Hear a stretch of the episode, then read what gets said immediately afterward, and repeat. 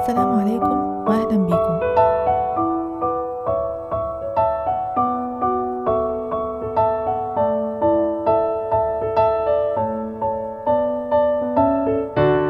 أكتر حاجة ممكن تعمل فرق في جانب من جوانب حياة حد مش ال creativity وال passion خالص. موضوع استمرار الشغف ده أساسا أسطورة خرافية لا تتناسب مع الكيان والطبيعة البشرية بوجه عام لأنها حاجات بتختلف حسب نفسية الشخص اللي طول الوقت ممكن يكون فيها ups and downs. كل قصدي إن فعلا الواحد ممكن يعمل فرق ويحقق اختلاف حتى مع فقدان الشغف أو طاقة الإبداع تجاه الشيء وده ممكن يتحقق بالتكرار وبس لأنه الأكثر تأثيرا وبيكون فارق فعلا. التكرار إنك يكون عندك صبر على قراءة نفس الشيء عدة مرات بأكتر من منظور وبأكتر من رأي. مع الوقت ممكن تلاقي ثمار البذور اللي بتزرعها بتكبر وأنت مش حاسس لمجرد إنك مواظب على التكرار وصابر على الملل اللي ممكن يجيلك من التكرار. جهاد الملل والصبر تأثيره أقوى من الشغف بمراحل. الشغف اللي ممكن يأثر على أدائك في أي فكرة أنت مؤمن بيها.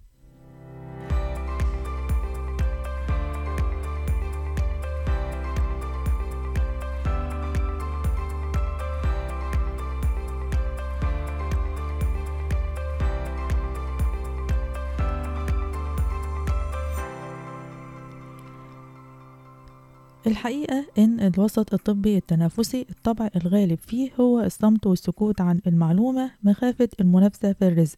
ولكن البركة الإلهية للشخص النافع لغيره بتكون كبيرة لما يقرر يبذل مجهود لنفع زميله. ربنا بيرزق بالنية. اللي نيته ينفع غيره ربنا بيبارك له دايما. وحلقة العلم مش بتستمر إلا بوجود الأشخاص الأكتف الحريصين على نفع الغير. الفكرة في الإسكس ما بيننا كزملاء وإننا ننسب الحق في العلم لأصحابه ونخلد أثر الشخص النافع حتى لو قرر يسيب المكان اللي اجتهد فيه.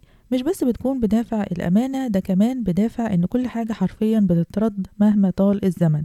اللي بيقلل من زميله مش بيراعي حقه أو حتى بيعترف بفضله الزمن هيلف ويلاقي نفس الأسلوب من حد تاني. واللي بيحترم زميله بيراعي حقه وبيعترف بفضله الزمن برضه هيلف ويلاقي نفس الأسلوب من حد تاني. Karma doesn't need any help. وياريت نفتكر دايما إننا مجرد أسباب في الملكوت. لا نملك لأي إنسان نفع أو ضرر إلا بإذن الله. وعشان يكون الستر الإلهي بيلحقك في خطواتك لازم تكون أنت في الأساس بتستر خطأ زميلك لو اكتشفته قدام العيان. مش شطارة أبدا إنك تقلل منه قدامه. كلنا بشر غير معصومين من الزلل.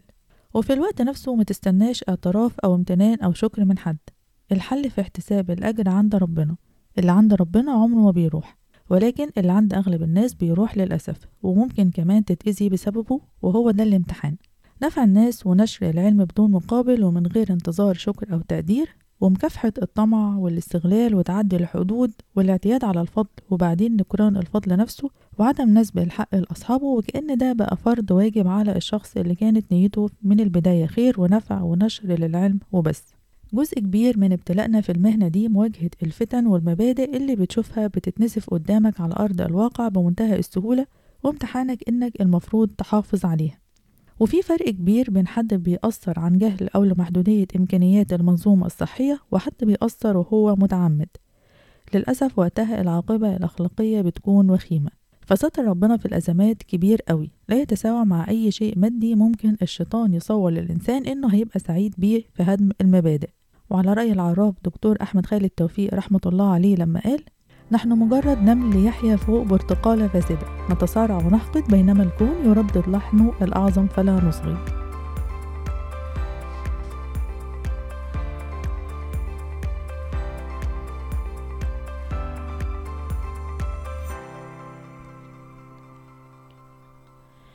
عايزة أحكي حاجة كنت قريتها من زمان عن ضرورة نشر العلم وإن إزاي كل إنسان اللي بيعمله بيرجع له في الآخر مهما غابت الحقيقة دي. الإنسان بياخد حصاد أعماله خير أو شر مهما اتأخر.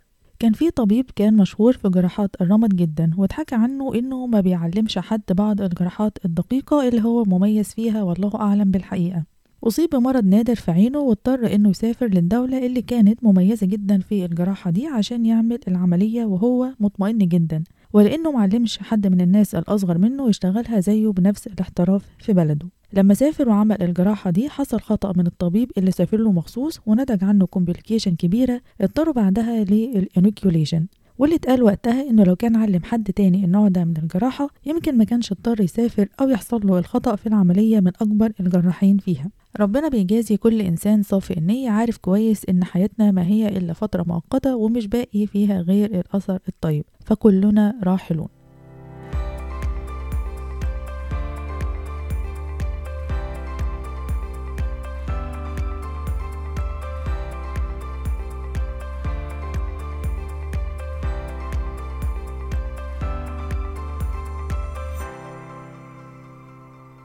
وأنا بقيت مقتنعة إن الإنسان ليه كذا جانب. ما ينفعش يبقى طول الوقت بيفكر في جانب واحد زي الشغل والدراسة اللي ممكن يبقى بسببهم مشوه في جوانب تانية. إن الإنسان يكون نظيف وشريف وخالي من العقد النفسية مش ببلاش. الموضوع مش سهل ولا بسيط بس كل حاجة ليها تمن. راحة البال ليها تمن والسلام النفسي والنضج ليهم تمن. وفي النهاية الإنسان بيعيش مع نفسه مهما حقق وجري. نفسه هي اللي باقياله ومفيش حاجة بتستخبى في الآخر. يعني النظيف اللي سيرته نظيفة بيتعرف حتى لو مش ناجح أو بس اتأخر. بمعايير المجتمع والفاسد برضه بيتعرف رغم إنه ممكن يكون ناجح مجتمعيا. مفيش حاجة تساوي نعمة الستر إنك تبقى مستور في رزقك واسمك وشغلك. حتى لو بتاخد تسقيف في المؤتمرات ومشهور وكده بس الناس بتكون عارفة إنك مالجنانت وابيوزر وعارفة الجانب السيء بتاعك. كل حاجة بتتعرف.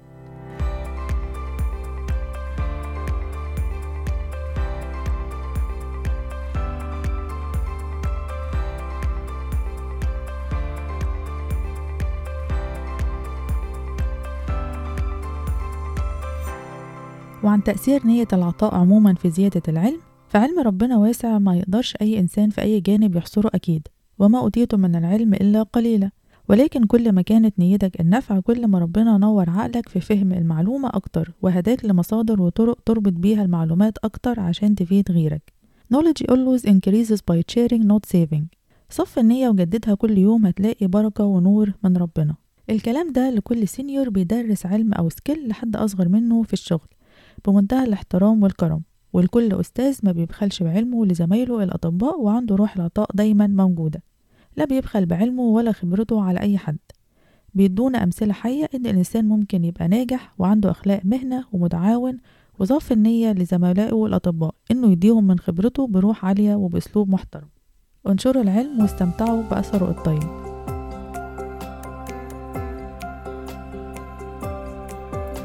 الحلقة دي من كتاب الدكتورة شروق الطناني قراءة النص أنا your post duty podcast host من نديب شكرا على حسن الاستماع ودمتم بألف خير.